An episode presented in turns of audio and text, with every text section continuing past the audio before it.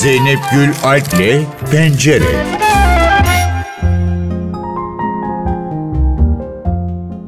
Bugün pencerede oyuncu ve yönetmen Yurda Okur'u konuk ediyoruz. Aslında konuşacak çok fazla başlık var. Çünkü bu ara kendisinin iki yeni filmi var. Bir taraftan da tiyatro oyunu var. Bu koşturmacada da bize vakit ayırdı. Yurda Bey hoş geldiniz NTV Radyo'ya. Hoş bulduk. Çok teşekkürler. Biz teşekkür ederiz. Çünkü gerçekten de galalar, röportajlar derken oldukça yoğun bir döneminizde geldiniz bize. Nasıl geldi bu yeni filmin galaları, röportajlar, uzun bir dinginlik döneminden sonra evet. size nasıl geldi? Yani kuşkusuz ki çok özlemişiz. Yani sinema ve tiyatro yerinde izlenilmesi gereken şeyler. Yani tamam yani sektör ve pandemiden sonra artık hani iyice dijitale kaydı. Hani her şey çok daha kolay ulaşmak artık. Büyük prodüksiyonlar evlerimize giriyor yani artık. Ama yine de ne olursa olsun toplu yapılan bir iş. Yani seyircinin de bir sinerjisi var. O filmi bir kitleyle beraber izliyor olmak eğer içinde oynuyorsanız tabii çok büyük bir heyecan veren bir durum. Oyunculuğun yani zaten en önemli şeyi de yaptığının toplum tarafından karşılığı ne oluyor o anda hissedebiliyorsunuz. O enteresan bir deneyim oluyor tabii. Merhaba, ben Nesli Cantay. Bu benim ilk videom. O yüzden biraz heyecanlıyım. Size biraz kendimden bahsetmek istiyorum. O gün çektiğim o videonun milyonlarca insana ulaşacağını nereden bilebilirdim ki? Ben sadece birkaç kişiye hayatın ne kadar güzel olduğunu anlatabilsem yeter diye düşünmüştüm. Sadece yaşadığınız her saniyenin kıymetini fark etmenizi istemiştim. Dünyanın en güzel kızı Hem kalpsiz hem kalp hırsızı Göremezsem o güzel yüzünü öleceğim Önce vizyona giren filminizle başlayalım. Kısacık ömründe yaşama tutunma mücadelesiyle birçok kişiye de ilham kaynağı olan Nesli Can Tay'ın filmi Demir Kadın Nesli Can'da oynadınız ve Nesli Can'ın doktorunu canlandırıyordunuz. Evet. Yanılmıyorsam bir buçuk yıl önce çekilmişti film ve yeni vizyona girdi. Hem film nasıldı ve siz galaya da katıldınız. Orada izleyicilerle birlikte de seyrettiniz. Nasıl geçti? O bitmiş hali ne hissettirdi? Dediğiniz gibi bir buçuk yıl kadar oldu çekili. Sevgili Neslican zaten benim takibimdeydi. Yani sosyal medyadan kendisini takip ediyordum. Çok dikkatimi çekmişti gerçekten. inanılmaz bir azmi vardı hastalığıyla. Hiçbir zaman pes etmedi. Ve çok mutluydu yani. Bir şekilde yaşamaktan çok zevk alıyordu. Çok zevk aldığı için de çok büyük bir mücadele veriyordu. Sadece o değil tabii yakın çevresi de. Bunlardan biri de tabii doktoru. Doktoru da Samsun'daki ilk doktoru Nevzat Hoca. Onunla da filmde karşılaştık. İlk defa oynadığım biriyle tanıştım. Çok güzel şeyler söyledi. Bir defa ondan geçer not aldığım için çok mutluyum. Seyirci de filmi çok sevdi. Zaten tabii Neslican'ın kendi mücadelesi, yaşamı, yaşam biçimi filmden daha büyük. Yani biz gerçekten bir döneme damgasını vurmuş ve kitleleri çok etkilemiş bir kişiliğin otobiyografi filmini yaptık. İyi bir senaryo vardı karşımızda. Nalan Merter Savaş yazdı. Ben okur okumaz çok etkilendim. Zaten tanıdığım için de Neslican'ı. Ve bu serüven senaryoyu okuyarak başladı ve sonra çok güzel bir set ortamı vardı. Çok iyi oyuncularla, incelikli oyuncularla çalıştık. Atmosfer çok güzeldi. Memnunum ben böyle bir filmde olduğum için. Şimdi bu çalışmanız vizyona girdi. 17 Şubat'ta da başka bir film daha izleyiciyle evet. buluşacak. Kadın dayanışmasını anlatan bir film. Kadınlara mahsus filmi. Filmin tanıtımı için klasik fragmanların dışında küçük videolarınızı izledik. Aslında bir haberci olarak benim de dikkatimi çekti. Hepinizin karakterlerini yansıtan cümleler miydi o söyledikleriniz? Yok aslında orada oyunculuk kişiliklerimiz yok. Kendi kişiliklerimizle oradayız. Yani Yurda Okur olarak oynayan sanatçılar olarak oradayız. Dikkat çekici bir PR oluyor bence de. Sonuçta bir aydınlanma olacaksa bu kadınların elinden olacak. Evet. Ben ona inanıyorum her zaman. Bizim de kadınlarımız yüzyıllardan beri zaten bu topraklarda çok büyük değişimlere öncülük etmişlerdir. Şimdi modern çağda da benzeri durumlarla karşı karşıya geliyoruz. Bunun altını çizen bir film. Bu dayanışmanın ne kadar önemli olduğunu aslında gösteren bir film. Çok hayatın içinden bir senaryo. Çok şaşırtıcı bir karakter oynuyorum orada. Biraz tüyo vermek istemiyorum ama yani... Ortalığı e, karıştıran bir karıştıran bir karakter diyeyim. Evet. Sana ruh üflendiğinde bir kadının karnındasın. Ağladığında bir kadının kucağındasın. Aşık olduğunda bir kadının kalbindesin. Onlara kıymetli mi değil, kıymetli olduklarını unutmasınlar. Yönetmenliğini Serdar Akar yapıyor filmin. Melisa Aslı Pamuk, Şebnem Sönmez, Başak Parlak, Ceyda Düvenci. Aslı Tandoğan, Elif Can Ongurlar, Müjde Uzman ve Merve Çağıran da başrollerde. Sizin karakteriniz Metin karakteri. Biraz tüyo verelim mi? Yani ben aslında yani nasıl anlatayım? İki tane hayatı olan tek bir bireyim. Yani ikiye bölünmüş gibi bir karakterim var. Yani iki ayrı yaşamı olan bir karakterim var. Diyeyim şimdilik. Başka da bir şey söylemeyeyim. Peki yüzlerimizi güldürüyor musunuz yoksa e, gerilimli mi izliyoruz? yani biraz gerilimli izleyeceğiz ama yani o kadar yanar döner bir karakter ki yani bazen gülebilirler yani. Ben sizi tiyatro sahnesinde izledim ve yani gördüğüm kadarıyla çok yüksek enerjili, pozitif Evet. izleyiciye pozitif geçen bir oyuncusunuz ama size hep böyle surat asık karakterler geliyor. Özellikle dizilerde, sinemada. Neden böyle oldu? Bu sizin üstünüze sindi mi? Valla yani evet bilmiyorum öyle tercih ediyorlar. Ben de artık varyasyon yapmaktan sıkıldım. Yani çünkü bir şimdi benzer karakterleri yani duygu olarak benzer karakterleri oynadım ama hiçbiri yani ne fiziki olarak ne de fiziksel olarak ya da ruhsal olarak birbirine as- asla benzemeyen karakterler. Aralarında varyasyon yapmak zorunda kalıyorsunuz yani. Ve bitmiyor. Ben de dedim yani aslında ben de yani bir gün sıkılırım ya böyle karakterleri oynamaktan diyorum ama ya o kadar çok şaşırıyorum ki her zaman yani gün be gün ve bu tabii gözlem yeteneği dediğimiz hani oyuncudaki o insanları gözlemleyerek bakması hayata o hiç bitmiyor ve zenginleşiyor. Yani gitgide hani oyunculuk da zenginleşiyor. Biz de aslında büyüyoruz yani. Mesleğimizle birlikte biz de büyüyoruz ve bu böyle de gidecek galiba. ben varyasyon yapmaktan sıkılmayacağım galiba. Ama iyi karakterlerde oynadım oynamadım değil. Evet, evet Evet. mutlaka. Ben de özlüyorum yani öyle güzel pırıltılı roller oynamayı, Evet. güzel enerjili roller oynamayı istiyorum da. E, kısmet diyelim. Peki az önce de bahsettiniz bu sinema ve dijital konusu. Bu ara çok konuşulan konu. Özellikle gişe yapılacak filmlerin dijitale verilmesi çok tartışılıyor ya da işte dijital izleyenleri tembelleştiriyor mu tartışmaları da var. Siz bu noktada neredesiniz? Nasıl bakıyorsunuz bu konuya? Teknolojiye her zaman yakınım. Teknoloji olmadan tabii çok şey hayatımızda daha zor olur. Yani bunu herkes kabul ediyor. Ama gel gelelim bazı durumlar var. Yani sanat etkinlikleri ne bileyim bir müzeye gidip eser seyretmek, eser izlemek ya da bir tiyatroya gidip tiyatro izlemek ya da sinemaya gidip sinema seyretmek. Bunlar çok toplu halde yapıldığında aslında daha bir anlamlı olan faaliyetler. Çünkü hem kültürel bir faaliyet içerisinde oluyorsunuz hem de sosyal bir faaliyet içinde oluyorsunuz. Yani insanlar, insanlık sosyallik demektir. Yani insan sosyal bir varlıktır. Toplu halde olduğunda mutlu olur. Yani keyifli vakit geçirmekten haz alır ve o onu bir şekilde eğitir. Yani sosyal olduğumuz için. Tabii ki dijital hani olacak. Bu çağda hani özellikle pandemiden sonra daha da ortaya çıktı. Ama bir sınırı olması gerekiyor. Yani bazı filmleri de sinemada seyretmek çok özel olmalı bence. Yani her film dijitalde olmamalı. Dijital için ayrı belki bir kendi dilini oluşturmaya başladı zaten. Belli gruplar girdiler. En önemli sinema sektörünü elinde barındıran büyük firmalar bu işe girdiler. Artık sinemaya yatırım yapmıyorlar. Filmlere yatırım yapıyorlar. Yani aslında bir şekilde sektöre yatırım yapıyorlar ama bunu insanların evlerine taşıyorlar. Eskiden sinemalara gönderiyorlardı. İnsanlar sinemaya gidip orada buluşup seyrediyorlardı. Şimdi bu bence ileride daha da tartışılacak bir konu haline gelecek ama ben biraz bu konuda muhafazakar bir halim var. Dijitalin şu açısı pandemi döneminde oldu. Herkes sanat eserlerine ulaşabildi. Tıpkı sizin RAN oyununuz gibi. Evet. Siz de dijitale taşıdınız. Hatta belki de biletli izlenilen oyunlardan ilkiydi diyebiliriz. Yo, bir sürü oyun, bir sürü tiyatro yaptı bir şekilde pandemi döneminde. O saat aralığında izleyebiliyordu insanlar. Yani oyun varmış gibi ama biz de O disiplinle yani. E, o disiplin yani o saat 8'de hani gelip işte oyunu seyredeceksin gibi. Biz daha değişik yaptık. Yani bileti alanlar istediği zaman oyunu bir kere izleme şansına sahip oluyor. istediği zaman seyredebiliyor. Göğsümde 15 yara var. Saplandı göğsüme 15 kara saplı bıçak. Kalbim yine çarpıyor. Kalbim yine çarpacak. Göğsümde 15 yara var.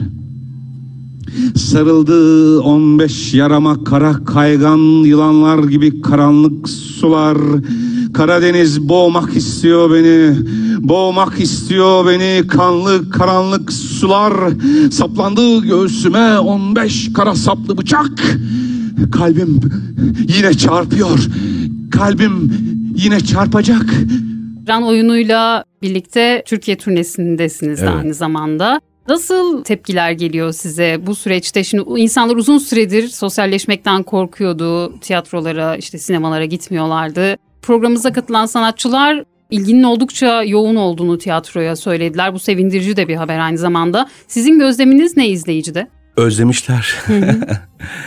Özlemişler. Bir de tabii prodüksiyonlar da çoğaldı. Yani eskisi gibi şimdi bir kamyon dolusu dekorla kalabalık bir kadroyla bir oyun yapmak artık neredeyse imkansız hale geldi. Daha küçük bütçeli, daha az kadrolu oyunlar, daha çok turne yapabilecek oyunlar tercih edilmeye başlandı. Bu bir çeşitlilik sağladı elbette. Anadolu'da büyük ilgi görüyoruz, öyle söyleyeyim. Avrupa'da da turnelerimiz oldu. Avustralya'ya kadar gittik. Orada da çok büyük ilgiyle karşılanıyoruz. Oyun her yıl e, yenileniyor. Ben diyorum artık bu yıl yani yeni bir oyun yapacağım diyorum ama yani mutlaka bir şeyler oluyor ve yani oyun hep her zaman bir güncelliğini korur hale Beşinci geliyor. yılında bu yıl Beşinci değil mi? yılında evet. Yani mutluyum. Nazım Hikmet'in dizelerini, şiirlerine nefes olmak, beni bir görevi yerine getirdiğim konusunda kendi kendime ikna ediyor yani. Mutlu oluyorum. Aslında sizin hep yapmak istediğiniz bir projeymiş bu Evet. değil mi? Ve şimdi Nazım'ı bilmeyenlere bunu anlatmak da farklı bir duygu yaşatıyordur sanırım size. Evet. Biraz anlatır mısınız bize? Ya Nazım Hikmet tabii hani dünya şairi diyorlar, evrenin şairi. Aslında yani bütün evreni anlatmış. Herkesin Nazım Hikmet. Yani onu sadece belli gruplara bırakmamak gerekiyor. Yani gerçekten çok büyük bir sanatçı ve dizeleri o kadar oynamaya müsait ki. Onun öyle bir hayal gücü var ki hiç gitmediği yerde yani Kurtuluş Savaşı destanı o kadar detaylıca ve en ince ayrıntısına varana kadar postalın bağcığına kadar detay verebilerek yazmış ki o onun ne kadar özel bir insan olduğunu zaten gösteriyor. Çok büyük bir empati duygusu belki. Evet kesinlikle, kesinlikle. Bu tabii beni hep etkilemişti. Şiir beni zaten başından beri tiyatroya başlarken de çok etkilemişti. O dizelere bedene hareket vermek, onun bedende bir yansıması var, bir matematiği var. Onunla birlikte bir aslında ritüel yapılıyor. Yani şiirlerle birlikte bir ritüel yapıyoruz. Sahnede cello çalan bir arkadaşım da var. Aslında celloyla bir insan enstrümanının şiirlerle, şiirler eşliğinde atışması gibi bir performans oluyor bizim yaptığımız. E seyirci çok acayip şeylere tanık oluyor tabii. Çok özel hissediyor kendini. Ve büyük coşkulu bir şekilde her oyun öyle geçiyor gerçekten. Çok mutluyum oynamaktan. Ve turnelerle de devam ediyor. Tüm Evet. Türkiye'de izlemeyenler varsa turneleri devam ediyor. Şimdi yeni bir şeyler var mı diye soracağım. Adnan Bey için adınız geçiyor. ne söyleyeceksiniz buna? Aa, Vallahi ben de şaşırdım Zeynep'e menajerime işte bir haber gördüm attım. O kadar çok kişinin adı geçiyor ki Adnan Bey'de. Kısmet diyelim yani kısmetse olur. Güzel bir karakter elbette beni e, heyecanlandırır oynamak. Yakışacağını da düşünüyorum. Tabii özellikle dönem olması Evet. itibariyle benim böyle çok o alanlarda gezmeyi çok severim oyuncu olarak. Bakalım iyi bir çağrı oldu vallahi bilmiyorum belki de niyet olabilir yani niye olmasın. Yurdar Bey çok teşekkür ederiz. Programımıza Ben katıldınız, sorularımızı yanıtladınız. Sağ olun. Bize vakit Çok- ayırdınız ve çok- buralara geldiniz. Çok teşekkür ederim. Çok naziksiniz. Çok sağ olun. Pencerede bu hafta oyuncu ve yönetmen Yurdar Okur konuğumuzdu. Son filmleri Demir Kadın Neslican, Kadınlara Mahsus ve tiyatro oyunu Ran'ı konuştuk. Bu hafta planlanan diğer etkinliklere de bir göz atalım.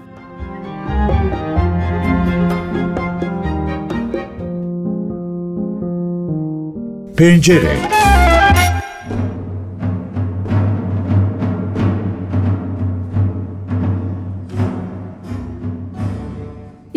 Devlet Senfoni Orkestrası Şubat ayının ilk konserini bu akşam veriyor. Atatürk Kültür Merkezi'nde Şef Raul Gurines'in yönetiminde gerçekleşecek konserin tenor solistliğini İlker Arca Yürek üstleniyor. Lully'nin Türklerin Seremoni Marşı ve Salome Operası'ndan 7 tül dansının da icra edileceği konser Türk Telekom Opera Salonu'nda saat 20'de başlayacak.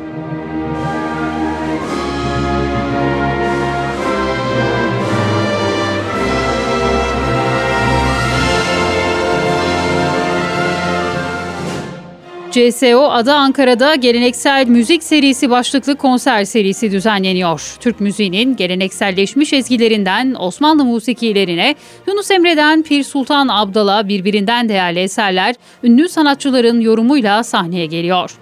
Grammy ödüllü maestro Jordi Savall 18. yüzyılda yaşamış önemli müzisyen ve tarihçi Dimitri Kantemir'in ölümünün 300. yılı vesilesiyle çok özel bir konser vermek üzere 4 Şubat'ta CSO Ada Ankara'da sanatseverlerle buluşacak. Ünlü maestro Kantemir'in Osmanlı musikilerinden seçtiği görkemli ve zengin bir derleme sunacak.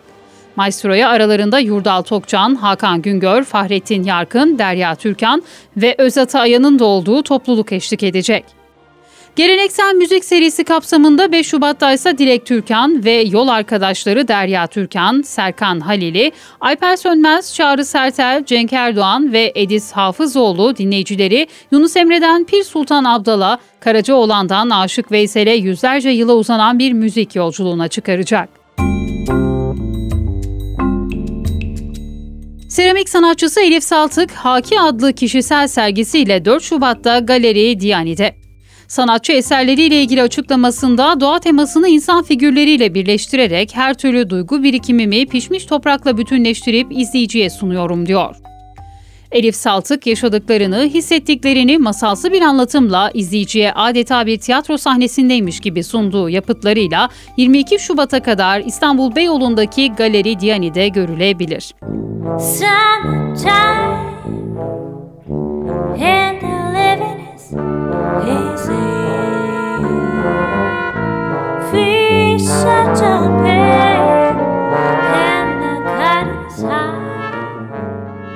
Borusan Müzik Evi'nde bu akşam Brassolis grubunun konseri var. Nefesli Çalgılar Beşlisi'ne solisti de ekleyen Türkiye'deki ilk topluluk olan Brassolis, düzenlemesi kendilerine ait repertuarlarıyla saat 21'de konserlerine başlayacak.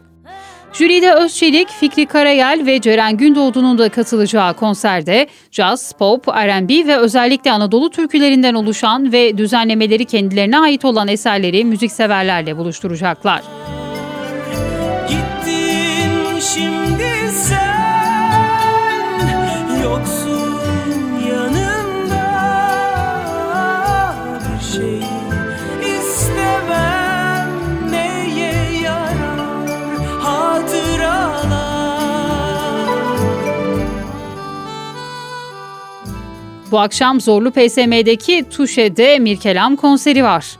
Hatıralar tavla, her gece unutulmaz, aşkımsın gibi birçok hit şarkıyla hafızalarımıza kazınan, yorumculuğu ve yazdığı şarkılarla pop müzikte iz bırakan Mirkelam, en sevilen şarkılarıyla dinleyenlerine müzik ziyafeti yaşatacak. Konserin başlama saati 21. Now, if I've done something to you, just tell me what I've done to you. Well, you didn't do anything to me. I just don't like you no more. You liked me yesterday. En iyi film dahil toplam 8 dalda 9 Oscar adaylığı kazanan The Banshees of Inisherin bugün vizyona girdi.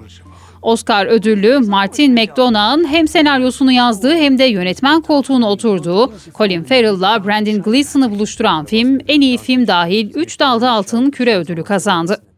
2022 yılının en çok övgüyle söz edilen yapımları arasına adını yazdıran yapım, izleyicileri İrlanda'nın batı kıyısında bulunan bir adaya götürüyor. Film, iki ömürlük dost olan Patrick ve Colm'un arkadaşlığının Colm'un ani bir kararla bitirmesini ve kendilerini bir çıkmazda bulunan ikiliden Patrick'in arkadaşlıklarını yeniden kurtarmaya çalışmasını anlatıyor. Just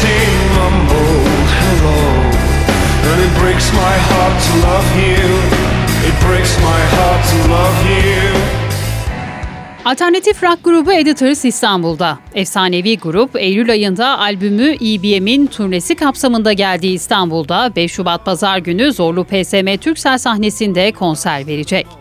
Münih, Marching Order, Papillon gibi kült şarkılarının yanı sıra EBM'den şarkılarını da söyleyecek. Get your money, money, money, money. Don't be funny with my money, honey. Don't my girls look so yummy, ve heyecan yaratan bir turne haberi daha. Beyoncé dünya turnesine çıkacağını açıkladı. 2018'den bu yana konser vermeyen ve geçtiğimiz haftalarda Dubai'deki bir otelin açılışında bir saatlik konser vererek tartışma yaratan ünlü R&B şarkıcısı son albümü Rönesans'la aynı adı taşıyan turnesini sosyal medya hesabından duyurdu.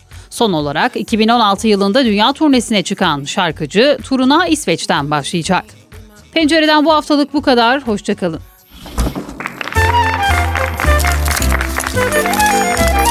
Zeynep Gül Alp'le Pencere.